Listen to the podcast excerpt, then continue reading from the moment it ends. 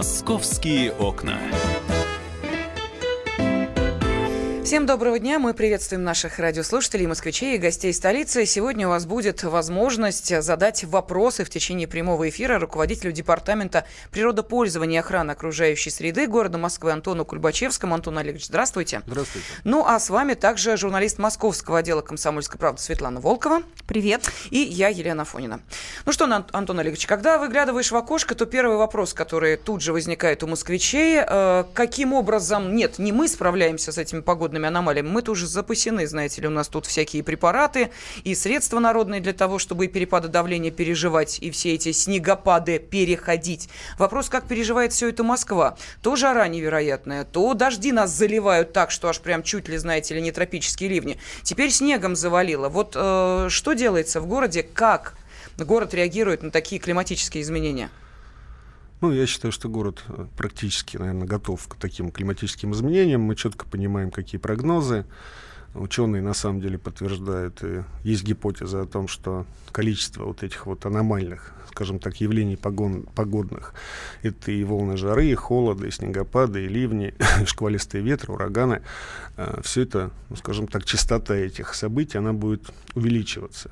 Поэтому, естественно, городская инфраструктура не может не подготавливаться к таким вызовам. У нас есть план действий, по которому мы э, действуем, опять же, в зависимости от сценария. Если это снегопад, значит, городские службы работают в одном режиме, если это жара, в другом, если ливень, шквалистый ветер, в третьем. И, в принципе, ну, все понимают, что делать. И я вот думаю, что городские службы, по крайней мере, городское хозяйство, оно на данный момент полностью адаптирована к таким вот климатическим изменениям. Антон Олегович, а что за климатический план? Вот что вы делаете конкретно, допустим, снегопад? Вот что надо делать, чтобы как-то город это пережил без потерь и вообще? Не, ну, во-первых, да? есть нормативы, то есть это временные параметры, в течение которых, в зависимости от количества вып- вып- выпаденных осадков, э, очищается город. Вот, вот, наверное, основные вещи. А все остальное это уже, ну, скажем так, наличие техники, наличие сил и средств для того, чтобы в тех или иных экстремальных условиях выполнить, уложиться в тот норматив, который, который установлен. Ну, вы будете разгонять облака, допустим, не только на День города, когда хотят хорошую погоду обеспечить, но теперь еще из-за того, что у нас такие сильные ливни, будете дополнительно самолеты выгонять и разгонять на подступах Я не слышал города. такой практики, когда такие вот аномальные явления можно предотвратить при помощи авиации. Первый раз об этом слышу. Таких мыслей, конечно, идей нет. Э, как традиционно делается, по великим праздникам, да, мы делаем это, может быть, два раза в году. Так, да, может быть, так, чаще надо делать. Так оно и останется, ни в коем случае, я думаю. Не надо чистить в этом случае. Но ведь, Антон Олегович, э, если мы сейчас говорим, да, в том числе э, об охране окружающей среды, то многих москвичей волнует. Вот снег, понятно, в таком объеме, в таком количестве с улиц убирают. Но вместе со снегом ведь сколько гадости на наших э, на дорогах, тротуарах э, содержится. Вот не попадает ли это все в, на ту же Москву-реку, в ту же Яузу, я не знаю, куда вот э, весь этот снег в итоге переплавляют. Да, почва куда... и деревья, наверное, тоже страдают. Да? Естественно. Ну, давайте сразу вот как бы mm. определимся. Есть, если вы говорите о том, что допустим, реагенты да, применяются в городе на улично-дорожной сети. Это на самом деле так, но реагент, он рассчитан как раз на контакт со снегом. То есть как только выпадает снег, реагент вступает с ним в химическую реакцию, повышается температура, и снег плавится. И, в принципе, уже вот от реакции воды и реагента сама по себе вот этот вот компот, так называемый, он уже нейтральный, в том числе и для окружающей среды.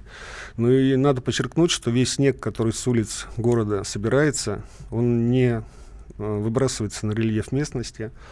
Э, есть снегоплавильные пункты, их более 145 по городу работает, в каждых округах они есть, куда снег свозится, плавится, и вот эта вот как раз вода талая, она поступает в систему канализации и проходит еще в том числе uh-huh. через очистные Мосводоканала, где у нас основные стоки очищаются остальные, да, там вся таблица Менделеева, там и бытовая химия, и моющие средства, которые из квартир у нас поступают в канализацию, поэтому здесь вот в этом смысле это был, было требование экологов еще в 2007 году.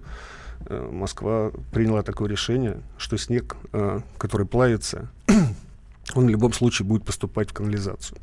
Вот здесь, в, этой, в этом смысле, я спокоен. Я думаю, что от 5 до 10 процентов вот этих вот каких-то э, веществ, которые могут оказывать вредное воздействие, еще раз говорю, что они нейтральны, да, ну, тем не менее, может быть, что-то где-то и бывает, ну, которые могут оказывать, ну, скажем так, влияние, наверное, на придорожные газоны, на клумбы да, какие-то, на зеленые насаждения. Но мы мониторим этот процесс, и каждый год, особенно по прошествии паводкового периода, Мосэкомониторинг в том числе берет пробы э, почвы, Зеленое насаждение мы мониторим в зависимости от расстояния, как они произрастают, допустим, uh-huh. 5 метров от, от УДС, там 10, 15, 20.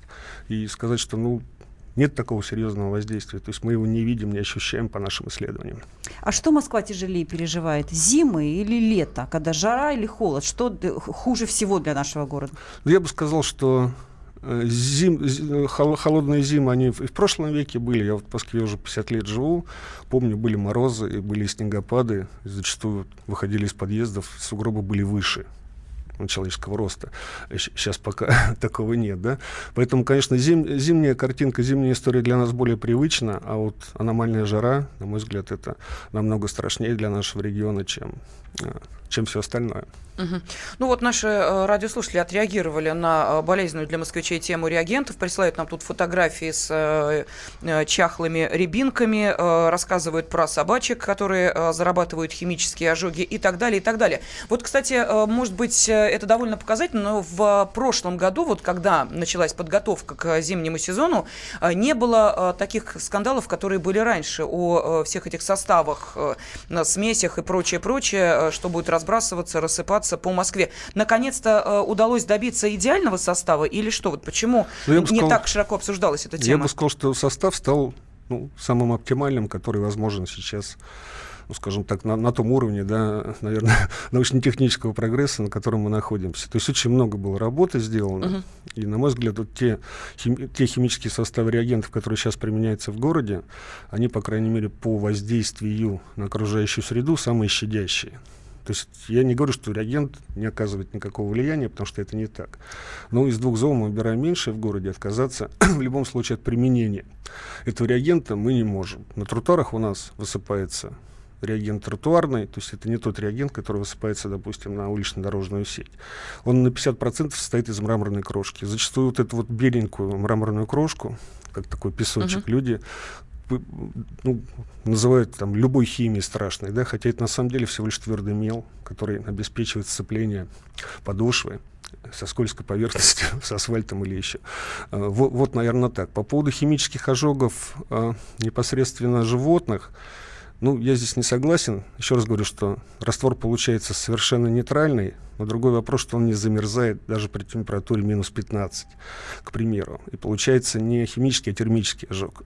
Здесь просто уже как специалист поправлю. То есть, если опустить любую, я не знаю, там ну, скажем так, живую ткань в, жидкость, которая температура минус 15, в любом случае ожог будет. Но это, еще раз говорю, что это не воздействие химии, а воздействие низкой температуры. Ну, то есть, что мы можем посоветовать владельцам собак? Надевайте э, ну, ни в коем случае, обувь конечно, собачкам, да, вот, вот в эти лужи наступать, угу. конечно, не надо, надо как-то предотвращать. Беречь, так, короче. Да, я напомню нашим радиослушателям, что мы в прямом эфире. Вот буквально через полторы минуты у нас будет э, небольшой перерыв. Поэтому, э, если у вас э, возникли вопросы к нашему уважаемому гостю, руководителю Департамента природопользования и охраны окружающей среды города Москвы Антону Кульбачевскому, можете позвонить по телефону 8 800 200 ровно 9702. Но то, что наша аудитория уже активно отреагировала на ваш приход и присылает сообщения на WhatsApp и Viber, это значит, что вашего прихода ждали, вопросы готовили. Но, тем не менее, 8 900 967 200 ровно 9702. Это э, номер WhatsApp и Viber, на который вы можете отправлять э, сообщения, комментарии, вопросы, реплики. Кстати, вот предлагают вообще отказаться от всяких реагентов. Мол, типа снег нам и лед лучше, чем то, что мы видим на московских улицах. У нас 30 секунд. Это вообще возможно в таком городе, как Москва? Ну, для того, чтобы все-таки обеспечивать какое-то бесперебойное, во-первых, движение транспорта, обезопасить непосредственно автолюбителей, пешеходов, конечно, на такой, ну, скажем так, колоссальной глобальной территории обойтись без реагентов, ну, пока еще нет таких способов. Понятно. Спасибо огромное. Продолжим через две минуты. Московские окна.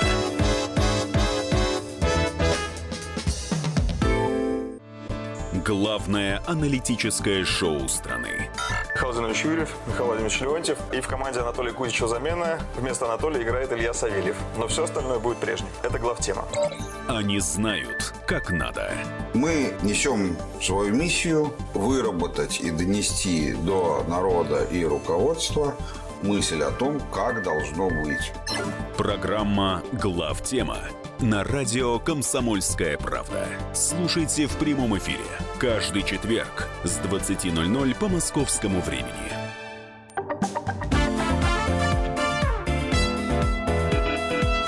«Московские окна».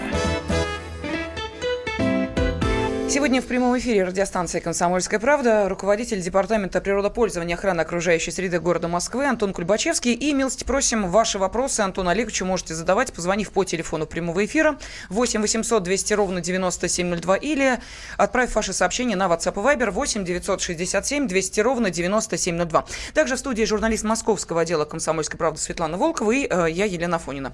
Ну что, Света, о животных? Да, вот, э, Антон Олегович, мы давно уже слышим, э, как обсуждается закон закон животных, многострадальный уже. Что с ним происходит, э, когда он уже в итоге появится, и что доработали в нем? Что-то изменилось, наверное, какие-то серьезные поправки внесены? Ну, на самом деле, мы ждали изменения федерального законодательства, то есть мы его начали в прошлом году активно обсуждать, э, текст уже пилотный готов, то есть он готов к первому чтению, но не приступали, потому что вот буквально ближайшие дни Э, недели должно закончиться уже, ну, скажем так, э, в Федеральной Государственной Думе вот это вот из, изменение да, в законодательстве uh-huh. об ответственном э, обращении с животными, как раз о притравочных всех вещах, для того, чтобы федеральное законодательство было учтено в нашем законе, и наш закон не противоречил федеральному. Поэтому здесь вот чуть подождали, не смогли в год экологии сделать. Ну, я думаю, что в этом году вполне реально вот уже с весны первом слушании выйти в Мосгордуму для того, чтобы его обсудить. То есть в марте, да, уже получается? Я пока не знаю, коллеги из Мосгордумы пока нам не подтверждают сроки, но я думаю, что в ближайшее время, весной, я думаю, что это произойдет. Э, потому что сейчас уже тоже, вот, это как всегда, не принимаешь закон, начинает как снежный ком накапливаться проблемы. Э, вот недавно был э, в Капотне случай, когда пришли органы опеки проверить, как ребенок скажем так, под опекой на, находящийся, э, как он себя чувствует, и обнаружили в квартире там три диких кошки, два льва и один леопард. Естественно, органов опеки возник вопрос, а вообще ребенку-то здесь безопасно находиться в этой квартире. Вызвали нас, полицию, ну и вот оказалось, что у этих вот кошек в принципе, по тому законодательству, которое сейчас существует, документы нормальные. Ну, понятно, что мы их проверим, там, поддельные они, не поддельные, но так вот по формальному признаку э, кошки приобретены законно. И сделать-то мы ничего не можем, на самом А деле. жить им можно в квартире сейчас ну, по закону? По пока запрета нет. Угу. То есть, э, когда появится закон городской, то когда запрет появится, тоже появится. Когда появится закон городской, там будут прописаны четкие, четкие условия содержания. То есть, если вы хотите, принимаете решение содержать льва в квартире, вы должны выполнять те условия содержания, которые прописаны. Вот, вот эти условия содержания, они не всегда не очень далеки, естественно, от реальности. Конечно, мы в городе живем. Да, поэтому вот здесь вот будет... То есть мы запрещать практически ничего не будем, наверное, будем запрещать содержание только опасных животных, ядовитых змей, те, которые на самом деле могут серьезный, э, скажем так, ущерб здоровью нанести.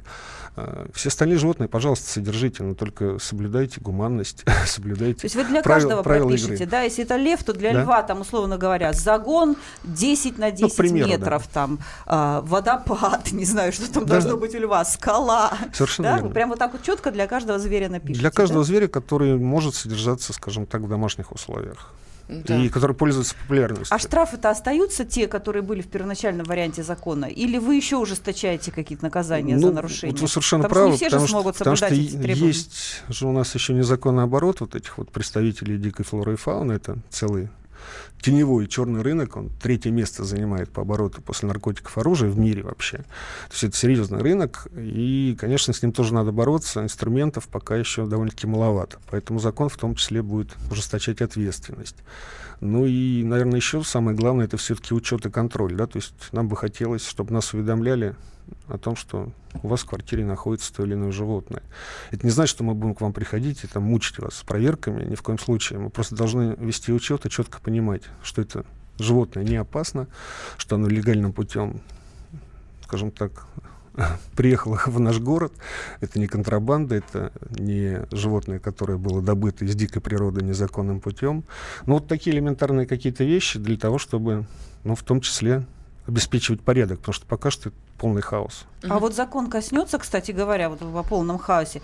Приходишь в ресторан, а там какие-то птички, эти животные как игрушки, там вот это какие-то уголки зоо, мини-зоопарки и прочее. Вот этого коснется закон? Как-то это будет регулироваться? Ну, во-первых, если это, скажем так, э, конечно, будут прописаны еще другие объекты, помимо квартир, то есть это различные там зооточки, точка фотографирования, контактные зоопарки. Естественно, вот для таких уже то, что жизнь нам подсказывает, это и есть формы которые ну, нигде в законодательстве не прописаны. Как, на, например, там точка для фотографирования. Ее нет нигде описания, какие должны быть к ней требования. Ну, к примеру, mm-hmm. да, как должны содержаться животные. Поэтому вот мы тоже хотим на это замахнуться. И вот по крайней мере, такие вероятные бизнесы, объекты как-то описать, для того, чтобы они в том числе и были налогооблагаемые. Uh-huh. Потому что это все-таки коммерческая деятельность, э, которая сейчас ну, находится в тени. Простите, а уличных э, зазывал вы тоже таким образом будете привлекать? Э, то, понимаешь ли, тебе голубя посадят на плечо, то какую-нибудь, я не знаю, там обезьянку, обезьянку в, руки в руки дадут, да, ребенку сфотографируйся. Э, Все это сначала якобы бесплатно, а потом выясняется, что, извините, за деньги. Да, у нас был один случай, еще в Роспроднадзоре работал, когда мы на, на Красной площади как раз проводили операцию по изъятию двух обезьянок. И тоже там фотограф был, они у него были на поводках, инспектору посадили он их посадил на плечи, мы подписали документы. Он спустился в переход, свистнул свисток, они отстегнули ошейники и убежали. Прыгнули к нему сумку. Помню, инспектор бедный переживал, что у него обезьянки убежали. Ну, то есть разные случаи бывают и комические. Э, но вы совершенно правы, что, конечно, Сейчас пока еще эта uh-huh. вот сфера, она не урегулирована. Поэтому, конечно, тот закон, который мы примем, а я надеюсь на то, что мы его примем, он в том числе еще будет и меняться. То есть, как только мы его начнем применять, uh-huh. естественно, будут какие-то, жизнь будет носить какие-то коррективы. То есть это не догма. Это всего лишь, наверное, вот такая вот наша первая попытка как-то упорядочить отношения. Антон Олегович, но ведь э, порой не так страшен зверь, как э, количество животных в одной квартире. Это тоже будет каким-то образом наконец-то отрегулировано, а то есть э, квартиры, где проживает такое количество кошек, соседи уже просто, знаете ли, э, воют, как э, собаки на Луну. Ну вот мы здесь в этом законе о дикой природе, да, мы все-таки не хотели бы касаться домашних кас- животных. Касаться, да, домашних угу. животных бесхозяйных животных, это собаки, кошки, mm-hmm. это все-таки спутники человека уже на протяжении пяти тысяч лет уже есть, сформировались отношения, правила игры, поэтому здесь вот Сюда мы не хотим влезать, uh-huh. потому что как только влезешь... То есть это будет отдельный... Мы вообще этот закон тогда никогда не примем. потому Понятно. что здесь вот у нас даже краудсорсинг э, показал, что 3000 людей приняло участие в обсуждении. Это были непрофессиональные зоозащитники, там, ну, грубо не люди, которые занимаются, скажем так, охраной животных. Э, очень много было таких резких заявлений о том, что давайте вообще все запретим. Да, мы уже говорили, ребят, давайте успокоимся все-таки. Ну, мы в любом случае должны учитывать все пожелания э, и различные, скажем так, и аверс, и реверс, различные стороны медали должны учитываться. А когда начнет закон работать, Антон Олегович? Вы примерно себе представляете, вот с какого времени? В этом году? Но я надеюсь, что с 1 января следующего года он уже должен вступить в силу и заработать. Угу. Я напомню, что с нами в студии руководитель Департамента природопользования и охраны окружающей среды города Москвы Антон Клюбачевский. Вы можете задавать Антону Олеговичу свои вопросы. Телефон 8 800 200 ровно 9702 или присылайте сообщение на WhatsApp и Viber 8 967 200 ровно 9702. Ну, неудивительно, что один из вопросов, который поступил, вот Игорь его отправил. Почему в некоторых районах Москвы а, часто пахнет сероводородом? Водородом. Э, и что у нас с Капотней, прекратятся ли выбросы с НПЗ. То есть мы плавно переходим от, э, собственно, животных к нашему существованию в городе, более-менее комфортному. И э, вот вопрос действительно, что у нас да, Игорь, делается, чтобы легче дышать-то было в Москве. Игорь совершенно прав в том, что некоторые районы подвержены, на самом деле, еще до сих пор воздействию неприятных запахов, потому что сероводород в тех концентрациях, которых, скажем так, он превышается в городе, он вызывает только дискомфорт, то есть в основном это неприятный запах, будоражит нюх, да. И, в принципе, норматив по сероводороду так и разработан. Вот вы его определили носом в воздухе, вот считайте, что норматив превышен. Э, хотя, на самом деле, для вреда для здоровья никакого нету, для того, чтобы это произошло, он должен быть превышен, норматив по запаху где-то в 600 раз. Но у нас таких превышений не бывает. У нас максимум там, ну, 30-40 бывает различные, опять же, дни, в зависимости от ситуации. Ну и ну, это, это редкий случай, там, может быть, раз там, в 2-3 года. Э, то есть есть еще проблемы. Мы сейчас находимся в стадии тотальной реконструкции курьяновских очистных сооружений. Мосводоканал 20 миллиардов рублей э, на эту реконструкцию потратит. То есть это программа, по, в том числе по устранению неприятных запахов. И надеюсь на то, что где-то 19-20 год у нас полностью уже и курьяновские и люберецкие очистные сооружения перестанут эти запахи э, выделять в атмосферу города. Пока что проблема существует только в период неблагоприятных метеоусловий, когда плохое рассеивание, вот запахи в приземном слое, скажем так, могут накапливаться. Но я бы сказал, что от московских объектов у нас уже такого воздействия на жилую застройку нет. И уже жители района Печатники и Капотни, в том числе, живут в других реалиях совершенно, чем, допустим, в 2010 году, если сравнивать количество превышений, в том числе и по запахам, Допустим, в 2010 году в районе Капотня было больше, чем 250 дней в году. А, вот если взять, допустим, прошлый год, то это было около 40 дней. Э, еще раз говорю, в основном в тот период, когда были неблагоприятные метеоусловия, плохое рассеивание. Антон Олегович, а прошу прощения, мы сейчас уходим на перерыв, продолжаем через 4 минуты. Московские окна.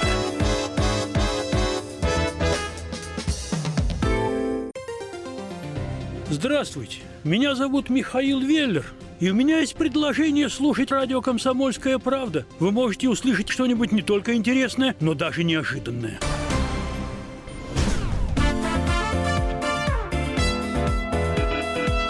«Московские окна» студии руководитель Департамента природопользования и охраны окружающей среды города Москвы Антон Кульбачевский. Антон Олегович отвечает на ваши вопросы. Если вы присылаете сообщение на WhatsApp и Viber, воспользуйтесь номером 8 967 200 ровно 9702. Если хотите задать вопрос в прямом эфире, телефон 8 800 200 ровно 9702. В студии также журналист московского отдела «Комсомольской правды» Светлана Волкова и я, Елена Афонина. Ну вот мы говорили о том, когда в Москве будет легко и вольготно дышать, потому что иногда москвичам не очень нравится аромат, который издают в том числе и э, очистные сооружения, сооружения и некоторые предприятия на территории Москвы. Э, но давайте все-таки будем справедливы. В последнее время, как вот сказал Антон Олегович, действительно ситуация с этим как-то стала немножечко получше.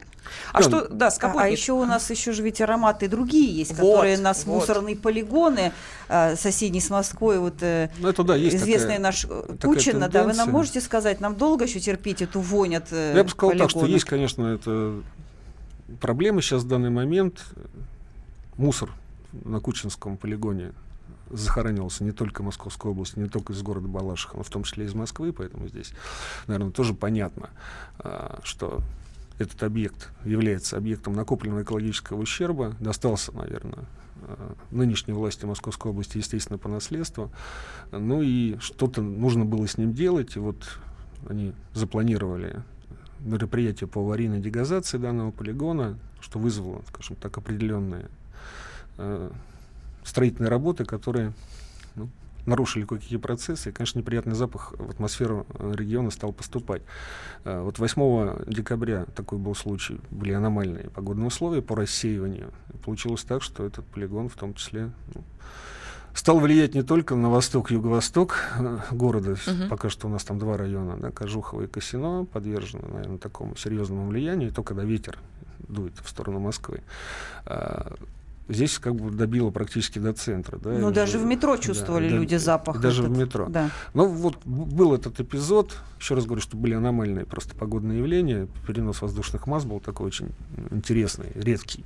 И вот здесь совпало несколько факторов. МЧС тогда провел расследование, как бы источник был назван. Ну и мы сейчас э, всячески стараемся помочь коллегам для того, чтобы как можно быстрее вот эта аварийная легазация на полигоне закончилась. А по срокам можете нас сориентировать, ну, здесь, сколько нам здесь, срок, здесь сроки, наверное, все-таки называть должно Министерство экологии Московской области. Э, по крайней мере, то, что вот из прессы, э, мы черпаем эту информацию, якобы весной уже Угу. Основной этап, вот неприятный, да, который вызывает неприятные запахи, должен закончиться. Мы на это надеемся и готовы всячески коллегам, естественно, помогать. Ну, то есть до весны помощь. еще может немножко вонять, да, вот, чтобы люди не пугались. Я так думаю, получается? что ну, в любом случае это процесс не одного дня, он еще ну, какие-то проблемы в регионе будет создавать. Но я думаю, что ну, не, не так долго. То есть не надо готовиться там, к какому-то многолетнему терпению этого запаха. Он уже сейчас стал намного меньше, и данные мониторинга это подтверждает. То есть вот те мероприятия, которые коллеги проводят, они уже дают положительный эффект. Давайте Александра послушаем. А, да, Александр, вы в эфире, пожалуйста. Александр, пожалуйста, слушаем ваш вопрос. А, алло, добрый Антон день. Я, ну, меня слышно? Да, да, слышно, пожалуйста. Э, мне такой вопрос. Я волей обстоятельств работаю здесь рядом с курьянскими очистными сооружениями. Буквально 10 лет последние. Последние полтора-два года здесь творится нечто невообразимое. Постоянно происходят ночные сбросы неочищенных ядов химикатов. Идет постоянно замор рыбы вообще невозможная картина. Рыба вообще, она была здесь, когда, значит, э, на этих сооружениях всегда приходила не ресица рыба, а сейчас ее здесь нету. Она круглый год не ресица, а сейчас ее нет, и она вся убита. Если так будет продолжаться, через полгода, год Москва-река будет мертвая. Угу, понятно. Что-нибудь, что-нибудь можно сделать, угу. как изменить ситуацию. Ну, просто какой-то, да, мы проще поняли. говоря, беспредел. Угу, поняли. Спасибо, Александр. Пожалуйста, Антон Олегович. Александр, ну вы уже такую картинку нарисовали, как... Апокалипсис. Это, да, уже апокалипсис. На самом деле, ну, как я уже сказал, Мосводоканал сейчас активно решает проблему реконструкции курьянских очистных сооружений. Э, комментировать э, вашу информацию просто не в состоянии, потому что у меня таких данных нет. Ну, как бы я готов их перепроверить, отдельно с вами связаться и что-то уточнить. Ну, пока что, вот, серьезно говорю, даже по данным экомониторинга, э, качество выброса, э, каче, качество сброса в Москва-реку от курьяновских очистных сооружений соответствует всем нормативам. Ну, давайте вернемся к мусорной теме. Сразу хочу обратиться к нашим радиослушателям, которые присылают э, сообщения по поводу уборки территории. Это не департамент природопользования охраны окружающей среды, это несколько другое столичное ведомство. Мы обязательно, как только появится возможность, э, пригласим для того, чтобы ответили на эти вопросы тоже. Нас сейчас интересует э, вопрос, у школе э, Света затронул тему мусора. А почему у нас э, как-то вот менталитет, что ли, у нас э, не такой, как, например, у европейцев? Почему у нас, уж простите, может быть, я скажу, скажу несколько резко, провалилась программа э, раздельной, э, раздельного вот это вот сортировки мусора. Редко вообще где увидишь э, отдельные емкости для разных типов мусора, там пластик, стекло и так далее, пищевые отходы. А уж то, что москвичи как-то активно откликнулись на эту идею, мне кажется, вообще вот этого не наблюдается. Ну, у нас было несколько попыток заходов на тему раздельного сбора отходов в городе. Если помните, там в начале 2000-х фандоматы были повсеместно э, закуплены и размещены. Тоже они не пошли, да, потому что у них есть конкуренты, у фандоматов в том числе. То есть это, скажем так, целая такая отрасль, она довольно-таки теневая всегда была. Доходная, да? Ну, в том числе и доходная, да. Поэтому э, вот сказать о том, что мы у москвичей отбили охоту вот этими вот неудач, неудачными попытками к раздельному сбору, наверное, нельзя, но то, что в предыдущие годы допускалась профанация, то есть профессионный подход к этому процессу, когда люди в том числе делали усилия, это все-таки ну, вырабатывать полезные экологические привычки всегда тяжелее, наверное, чем вредные. Э, мусоропровод он возвращает, и человек как бы уже начинает... Заварить да, все, все, все трубы ни, этих ни, домах, ни заварить, Антон Олегович. Ни в коем случае не надо? нельзя это делать. Поэтому сейчас мы идем по пути такого, наверное, плавного э, вхождения в эту тему. Мы пошли по пути создания в шаговой доступности пунктов по приемке вторсырья, то есть каждый желающий в своей квартире человек, который хочет разделять отходы, нас поддерживает в этом, он может их разделить и прийти и сдать э, вот в этот вот пункт. Э, карта этих пунктов, она есть на сайте Департамента жилищно-коммунального хозяйства, это их тема, они за нее отвечают. Мы, в принципе, ее всячески поддерживаем различными просветительскими акциями, уроки проводим в школах. Акции. Простите, сдать даром или за деньги? За деньги, естественно. А, ну... а, вот. Акцию разделяя, используя, и там понятно, что это уже не, профа не профанация, там сидят заготовители, которые в том числе эту вторичку заготавливают, формируют товарные партии, отправляют ее в том числе даже в Китай. Да? Вот почему в Китай, почему это все не перерабатывается в московском регионе, объясню, потому что у нас отсутствуют мощности. У нас традиционно сохранились мощности еще советских времен, когда активно развивалась э, отрасль по вторичной переработке. Это металлолом, это макулатура, э, ну и различные, скажем так, вредные вещи, это ртутные лампы, э, то, что скажем так, может нанести непосредственно вред. Вот уже сейчас, в данный момент. Да? Все остальное находится в зачаточном состоянии, и рынок опять же, не сформирован вторсырья, никто четко не понимает, сколько же его в регионе, э, где все эти отходы закопаны, как они будут перерабатываться. Вот сейчас он только формируется. И формируется он Опять же, новое законодательство у нас еще пока не вступило в силу, но с 2019 года, я надеюсь, вступит. Все время откладывается э, срок вступления закона об, об отходах производства и потребления. Поэтому, вот по моим прогнозам, 19-20 год в московском регионе вот, должна, по крайней мере, эта отрасль начинать создаваться. Есть технологии.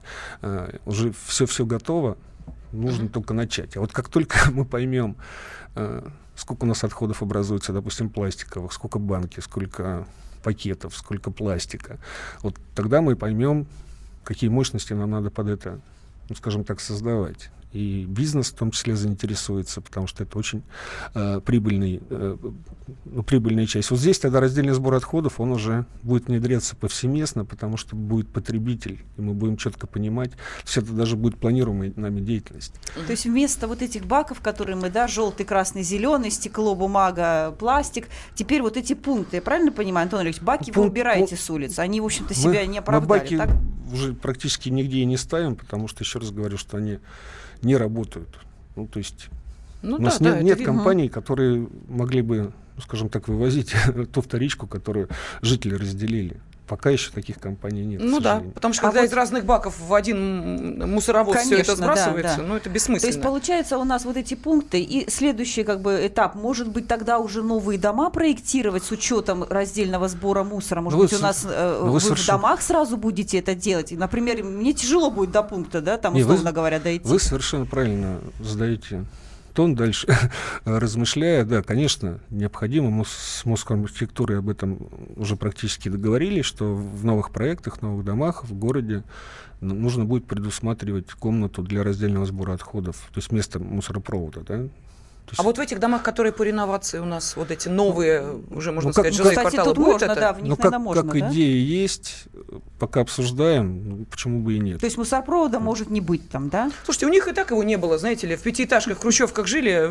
выносили вон в соседние... Ну, да, в, в хрущевках нету. Откуда там? Люди, в общем, привычные. Они привычные, да, я же Нету мусоропровода, но сейчас, вот я знаю, допустим, mm-hmm. в новых уже кварталах, куда люди заселяются, они принимают решение уже на собрании, что нам мусоропровод не нужен. Его носят в пакетах в контейнер на улицу с 20 с 25 этажа. Это вполне нормально.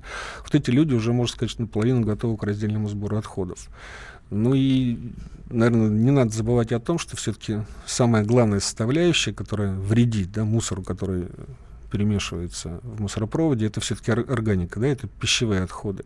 И вот здесь, конечно, есть ну, различные технологий, в том числе измельчители. Да? Вот если измельчители ставить, допустим, на кухне, uh-huh. То вполне реально эти пищевые отходы не выбрасывают мусоропровод, они будут поступать на очистные водоканалы. Водоканал тоже, скажем так, приблизительно мы с ним обсуждали этот вопрос. Они готовы принять ну, увеличивающее вот это количество органических веществ вполне, вполне реально. Ну что, у нас минута остается буквально. А, и а, бук- коротко ответьте, пожалуйста, волнует москвичей вопрос, куда весь мусор будет а, свозиться по программе реновации, огромное обновление города, куда все это старое? Весь этот кирпич, бетон и прочее, прочее. Ну, по нашим подсчетам, около 30 миллионов тонн. Это во время всей, скажем так, э, вот этой вот э, программы 5 тысяч домов для того, чтобы снести. Это вот общий объем отходов.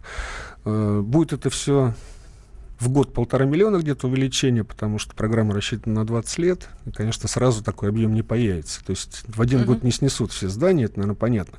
Поэтому уже вот эта цифра 30 миллионов, которая пугает, да, и которую называют некоторые СМИ, она, она реальная. Но еще раз говорю, что сноситься дома будут в течение 20 лет, и поэтому объем мусора строительного, который поступит, скажем так, на мощности города, перерабатывающий всего лишь полтора миллиона. Этого... Спасибо огромное. Да. Антон Кульбачевский был с нами в студии. Спасибо, Антон Олегович. «Московские окна».